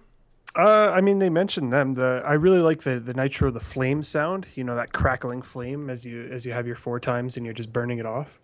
Right. I thought that was really cool. I, I just want to pick up this Japanese version. That sounds horrible, like crying and screaming and Come Godzilla on, it's got to be in there.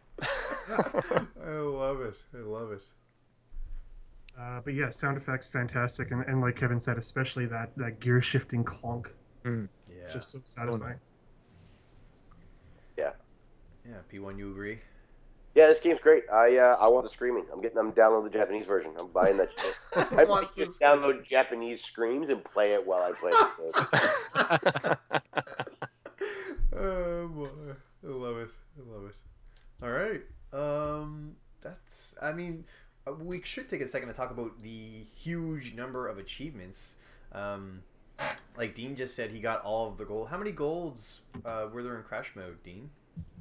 Uh, to be honest, I don't I don't know. It's it's fifty percent of the game, but I, I want to say that there's more crash mode events than there is the other ones. Okay, gotcha. Because because my um, if you go into your settings, you can kind of see a, a grid of all the gold medals you got, and it's uh, it's a little over half in each of the you know Far East, Europe, and USA. Okay, gotcha, gotcha. Um, Kevin, how close have you uh, come to com- completing all the achievements? Um, I'm about sixty-two percent through the game. Wow, it's huge. Right. Well, yeah. Well, I and I skipped the last month's game very easily and dove into this one. Um, so that um, yeah, I don't know exactly how many medals there are or anything like that, but I just know. I'm So do you do you guys know what hundred percent is? I think like- you have to get all the takedowns, all the uh, all gold, uh, get all the cars. I I think you get all cars if you get all gold. Uh, unlock all the tracks. You got to do everything. Okay, okay. So it's not just unlocking all the events; it's really No. getting golds and everything, getting all the Pretty much. flyers and all that. I think pretty much getting gold in every event is going to get you everything, like the postcards and and all that stuff. I see. Okay. Yeah. If you if you go onto the uh, each individual race, there is a ticker at the bottom that'll tell you what you get if you get gold uh, in it, which is really nice if you're trying to keep track of of everything. Um, so if you're like, man, I want to lo- unlock more cars, you can just go find a race that you might have got only silver in, and say, oh, you get another car if you unlock gold, or even in the uh, menus too, in the in the races where you can pick your car. If there's a ghosted uh, car that you haven't unlocked yet, if you go on it, the ticker on the bottom will tell you which event you need to get gold in to get that car, Hmm. which is very handy. That is handy. Cool. Well, speaking of unlocking a bunch of stuff, uh, I, I just wanted to talk a little bit about the story in the game. Please do. Yeah. Uh, well, of course, there is no story, but I did. I did read a review uh, that uh, that came out. I think it came out around when when it was originally. Uh, actually, I think it was from the 360 version, because there is a 360 version of the game. It's just the Xbox version that you can download on Xbox Live. So there's no achievements or anything like that. Okay. Uh, but uh, they said that uh, they really enjoyed the Burnout series, but they just feel as if uh, the Burnout series kind of needs a story, uh, some sort of narrative to to push you through this game because you you can't unlock real cars and and you're only unlocking, uh, you know, these uh, fantastical cars that that so maybe a story would help motivate you get through the game and. I couldn't disagree more. I'm like, what is this person talking about? What kind of acid are they on? If if there's anything that this game does well, it is pacing because you are constantly unlocking new things. Every time, oh, if you finish a race, every time you get gold in a race, you unlock another car, you unlock another track, and maybe if you didn't do it that time, uh, within the next two or three races, you're going to be unlocking something else, and it gives you that sense of accomplishment, that sense of that that you've done something, and you're working towards this end goal. And there's not a lot of racing games that do that at all, or if they do it, they don't do it well. And Burnout Three is definitely the the game that does it the best. Yeah, totally agree. Totally agree. Get home from work, you know, put my lasagna in the oven, and then and just pick up pick up and play like a couple courses, and, Yeah. and no story, nothing to keep track of, just Right. just fun. Yeah, this is definitely it's definitely been the game that like I come home from work at uh 11:30 and by midnight I'm in bed, but it's one that I can just throw in. I can play it for 20 minutes and feel like as if I've done something. I've unlocked two more things. I got gold in another another race. And uh and I can go to bed uh, feeling like, like as if I've accomplished something. Yeah, That's I, the uh, beauty of arcade style gaming. You Mm. don't need to sit down and play 40 hours of this RPG or whatever to get some satisfying experience. Right. and uh, most racing games with a narrative they they usually suck because it pigeonholes you into what the narrative needs you to do like for instance need for speed the run it's got all the elements of a burnout game in it because they've copied a lot of the stuff from burnout in in the in that game but you are stuck in like uh burning lap you got to get to the you know you got to you got to finish it before you can continue on with the rest of the game and uh, I just find that completely frustrating. It just takes that uh, uh, freedom away from from the player, where you can just you feel like doing crash mode, go do crash mode. You feel like doing a race, go do a race, and uh, yeah, it just it's it sucks. That's why I hate narrative in, in racing games for the most part. Fair enough. I agree completely. And that sense of accomplishment that you do get unlocking, like me and P1, we've only we only played it for about four hours, but every time we finish something, something we unlock something pretty much. At one point, we unlocked four cars in one race, and it, it did Yeah. feel really good. Yeah. Hmm. Yeah, I completely agree with that. yeah, it's you can just you know it's an even game you can just go home and put the soundtrack on, and let the streams lull, lull you to sleep. Yeah. All right. Well.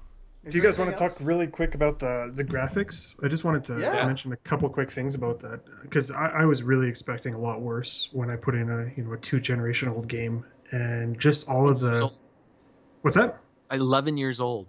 eleven yeah yeah yeah and uh, putting it in and and just watching, you know, how much is actually going on with, you know, it's, it's already really fast paced. So you got those heavy jerking motions, but it keeps its frame rate like the whole way through. Mhm. And and when you're crashing, you got your bumper flying off the back, your hood flying off the front, you know, particle effects everywhere, your mirror flying down the highway, and everything just it's awesome. I, I thought it was so well done. I, I would have loved to have seen it on, on the GameCube, to be honest, because of, of the particle effects that that could do. I know it doesn't have I think- online, but it would have been cool. I think the the benefit uh, they use that blur effect as you're going down, and it has that uh, double effect. One, it gives you that sense of speed. Like I, I was blown away at just how fast everything felt when I first started playing it, but then it also does blur over all of those uh, jagged edges, so it really does make it look a lot smoother as you're going through. That's a really good point. Yeah, that peripheral blur that you get, it uh, it doesn't matter if the textures are bad. You don't even notice it. So. Yeah. And and how big these tracks are in comparison with where you actually drive. Like if you run into a toll booth, you can fly like six miles away from the track, and there's still trees out there. There's still a lake that you can fall Yeah. into. True, true. Well, you actually bounce off the lake. Oh, really? Dude, Yeah. Yeah, I've, I've hit the water a few times, and you just dunk. that's Japanese logic for you. Well, well, this was a, a game developed in Britain, so Oh, was it? Yeah, Criterion. had some hard a- water over there. I was gonna. Damn it! You stole my joke. I make jokes on this show. I'm sorry. But you're you're right, Dean. It does. uh, Like if if I didn't know that ahead of time, it does kind of feel like a Japanese game. It's very arcadey, very flashy, very, you know, uh, almost like a slot machine. you know, like that's. Well, I mean, there's yeah, there's there's constantly things flashing up on your HUD and yeah. and you you know you expect uh, you know a little mascot to come and, and cheer you on like it's it definitely like- feels Japanesey. You're right. The one thing I noticed when you guys were doing your live stream, you played a lot in first person mode. yeah. Does that give you a different feel? Because I, I really can't get out of the third person. Uh, I Yeah. normally never play anything first person, um, but for some reason the speed just felt so. It was like it was incredible. It, it gave you such a thrill, especially when you're about to crash into something. Um, and I actually got addicted to the first person, which I never do.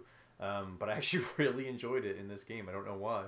I think it was just because of the, the how fast it really made you feel when you were face first into it. I guess. Hmm. Yeah.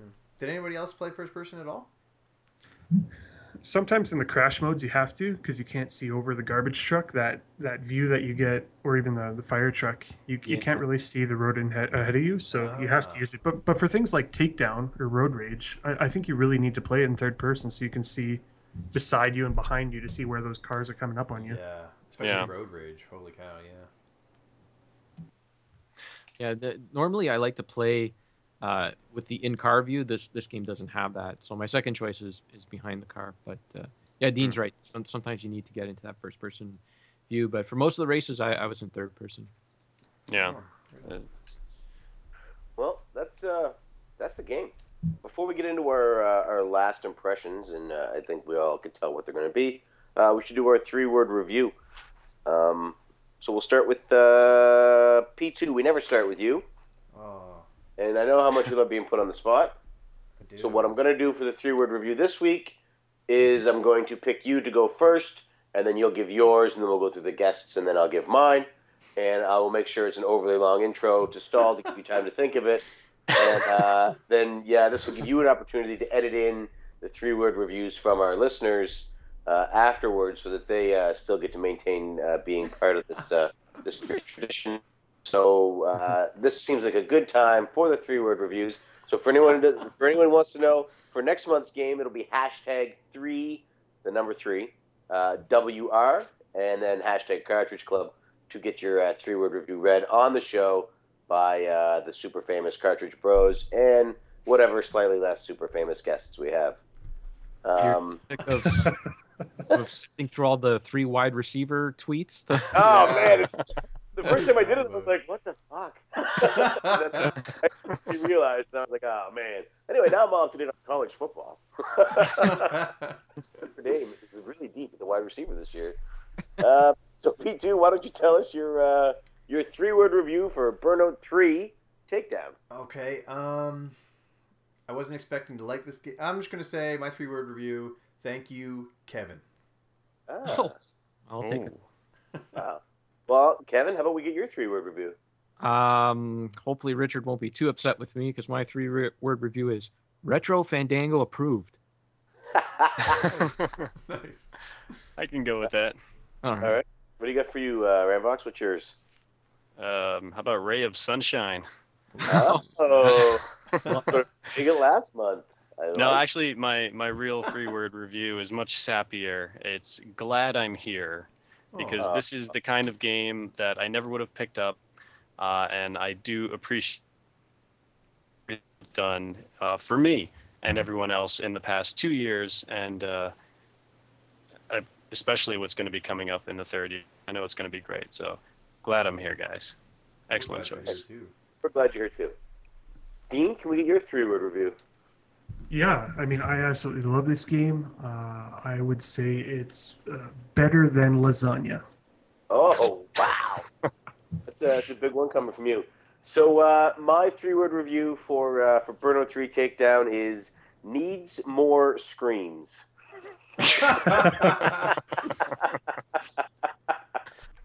Okay, hey guys. Uh, since we recorded this so early in the month, we decided to tweet later in the month for everybody to get their three word reviews in, and I'm just going to say them out loud now and stick them in the podcast. So, without further ado, uh, we have Kyle um, from Game Time with Kyle, and he said, Watch me explode, but he said it in the cool ACDC voice that I cannot do.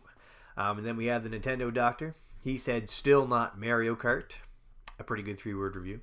Uh, Darren from the Gaming Pilgrimage said, Holy Crash, Batman. Also appropriate. Uh, Mrs. Q Dog, uh, also known as the Burnout Dominatrix, uh, had a three word review of Beat My Score, which was quite appropriate for her, as I don't think any of us could. And then there was Toku Joe, who said, Cars Go Boom. Pretty accurate. And Mighty Q Dog said, Greatest racer ever.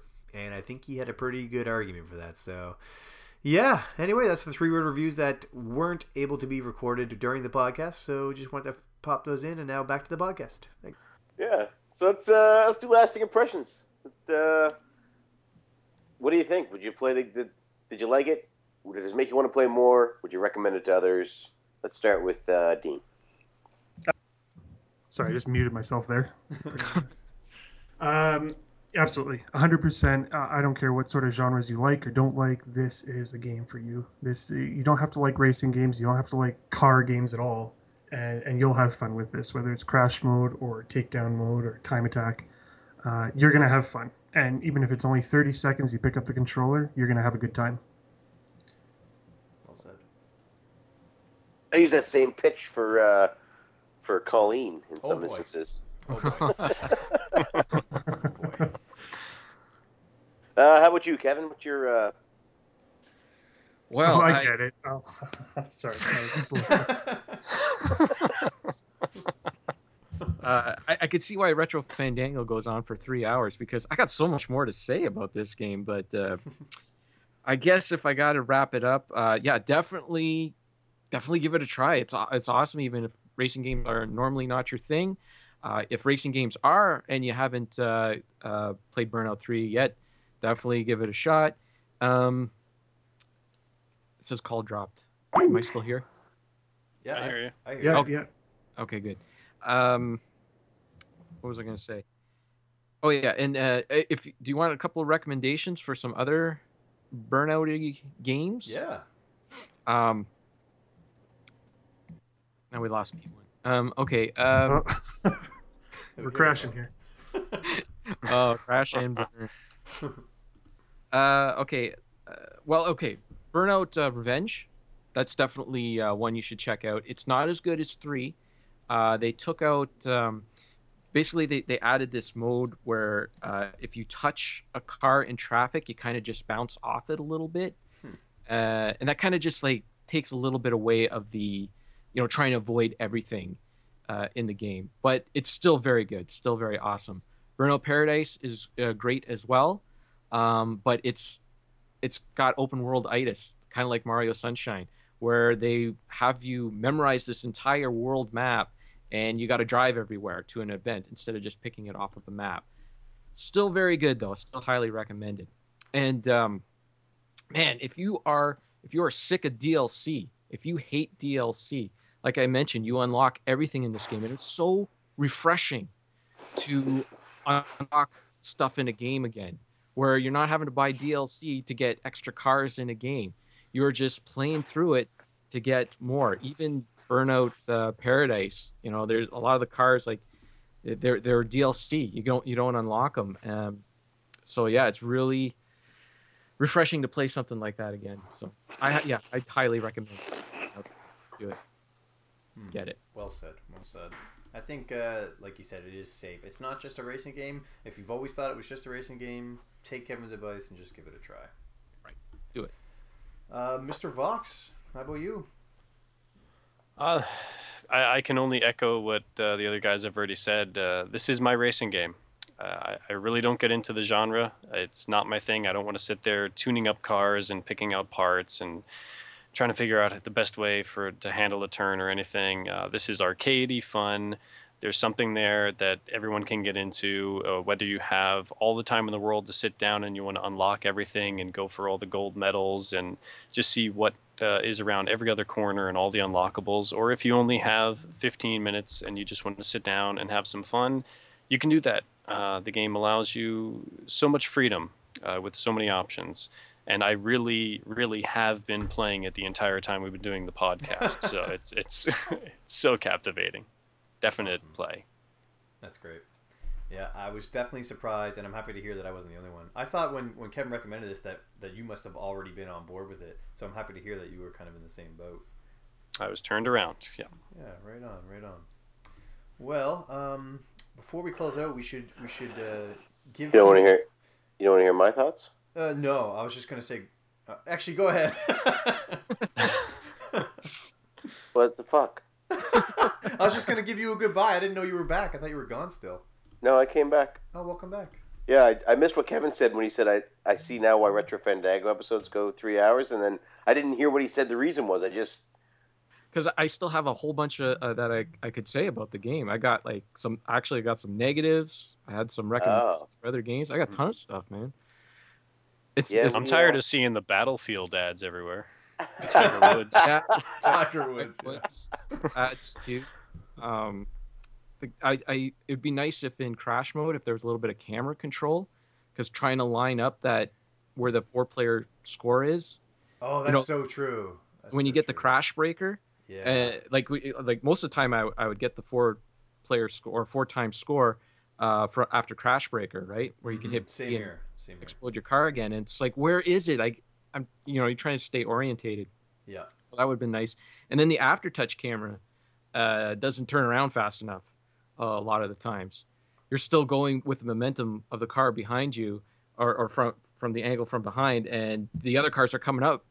And you want to like line up the shot so you can hit them. And i would miss them a lot of times because that camera just wouldn't turn uh, quick enough so minor complaints very minor complaints Cool. Yeah, I changed my mind. I don't recommend it anymore. Um, yeah, He my thoughts yours. are, are an echo of everybody else's on how good the game is and how much we enjoyed it. Uh, what I would say to you, the listener, if you're listening to the show and you haven't played it, for fifteen dollars, it's worth a shot. Um, you will have spent fifteen dollars on things that you know are terrible, and you will probably have spent fifteen dollars on games you have no intention of ever playing. So why not spend fifteen dollars on something that you might like? Yeah, that's the other thing too. Is that racing games for some reason they're lumped in with the sports titles, and they feel like the older games aren't worth playing anymore. It's the new game, and so that- that that's the advantage for someone like me who likes buying up old racing games. I can save a lot of money. So this is one one gem that you definitely should uh, check out, and um, it's it's high on the list too for getting an HD remake. EA doesn't normally really do the uh, HD remakes believe it or not. Uh. Um, but uh, yeah, apparently the only thing really holding this ba- game back from getting an HD remake is that lousy soundtrack. They can't get the the music license back. I'm like, drop that stupid soundtrack. But get nobody back in black. Yeah. Yeah, you should get the Appetite for Destruction, the greatest rock, greatest rock and roll album of all time. Well, if you want a, a, a lower quality Burnout 3, then yeah, I guess you could do that. all right, folks, that's the show. Um, I want to thank our guests for being here. I want to thank you for uh, before I thank the guests. Over the last uh, two Just years one, of the uh, podcast. Just one sec, but uh, it is cutting out. Oh, really? Is that just on my end? No, I'm Nah, here. it's pretty choppy. No, it might be me. Sorry. No, don't be sorry. Am I still cutting out? Sound Oh, good my right. Better. Okay. Sorry. It's okay.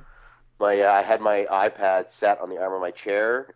I didn't realize I had set it down in the actual sun, which is coming through the window. So it, it shut. I, got- I disconnected last time because it had overheated, Oh. and I, I, I burnt my finger when I picked it up. It was pretty hot.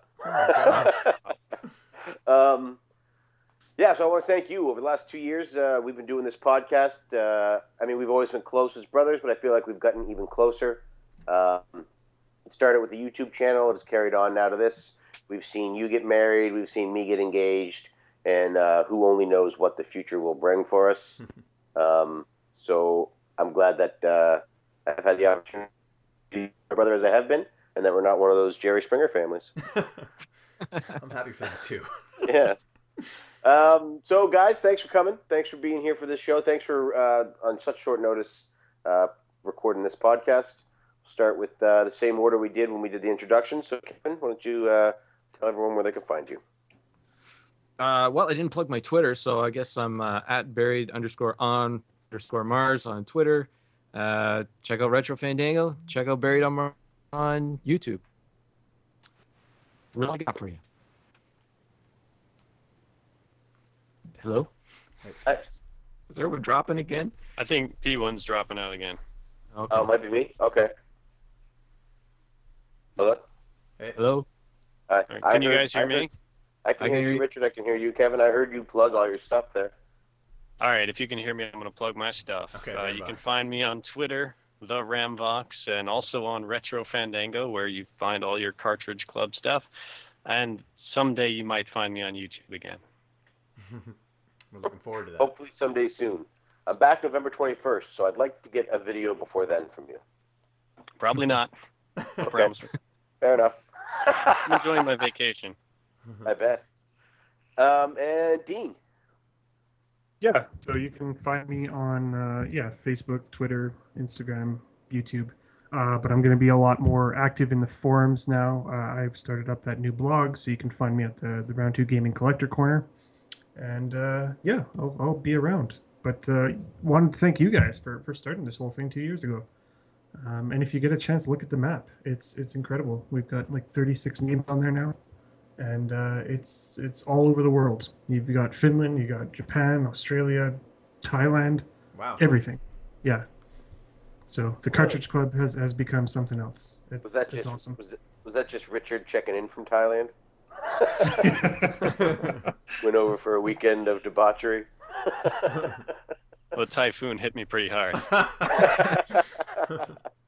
Perfect. So I'm not here next month. Uh, my Cartridge Club friends. Uh, in my place will be the um, enigmatic J Rock Game Rocker. He uh, he's going to be trying to be P1. So uh, we've had Kevin fill in as me. He did a fantastic job. So I expect J Rocks will be just a little bit less. Dean did a great But, job uh, too. We had Dean too. That's right. Yeah, Dean Dean. did it as well. Yeah. Yeah, Oh, Ramvox, yeah, you're next. two episodes in. Forget about that. Huh. Um, I missed a lot. That hurts. I guess P2 is the soul of the Cartridge Club. He can't miss an episode. I have uh, uh, fave five numbers on my cell phone, so I have five numbers that I can call unlimited. Um, I can't fill it. It's depressing. What? I have the club. Yeah, he's gone. Seriously, his Pay 5 is my I'm cell ex- phone. I'm extremely Our extremely mother's introverted. house phone. Our mother's cell phone. Yep, two of them are His mom. fiance's cell phone, and the fifth one is just open. Yeah. I'm thinking about putting J Rock on for next month. But yeah, um, I, I I really should say that the, the reason why we wanted to create this club is is uh, to branch out. We don't have that many people around here that are into the same kind of things that we are. Now, this club really is our friends, and uh, and as introverted as I am, thank God for P1 because I would have never actually done anything to create a YouTube channel or let alone a podcast in a club. So thank you, P1. It is really all because of you. Um, yeah, that now I can actually say that I have some uh, some friends, some people to talk to. So I'm gonna miss you while you're gone, man. Yeah, I'll be uh, sporadically on Twitter and I'll email and stuff like that. So, Right on, right on. um, But yeah, two years. yeah, two years. Yeah, Crazy. here's to two more. Yeah. Um, so what? Why don't you tell everybody what we're playing next month? I'm gonna bring it with me on the boat. I'm gonna play it there. Oh, uh, we are playing Ghosts and Goblins next month, or or Ghouls and Ghosts. Yep. Um, really, I don't care which version. I think they're all kind of similar. I Um, thought it was Super Ghouls and Ghosts. Super Ghouls and Ghosts, sure. We'll say that that's the uh, that's the one I'm going to be playing. But I really I don't want people to feel like they have to play that version. Um, play any of them. They're all really hard. They're all really good. Um, but you can get it on the PSP, so you could play it on on the boat. Um, I'm taking my Super Nintendo version. I have a Super Nintendo there. Oh, perfect. But yeah, that's the game we're going to be playing. Kind of a There's a, uh, game. There was a challenge thrown up by uh, Ryan Gorman, uh, a Cartridge Club Underground challenge, um, and it's to beat both. Uh, was it Ghosts and Ghouls or Ghouls and Ghosts? Yeah.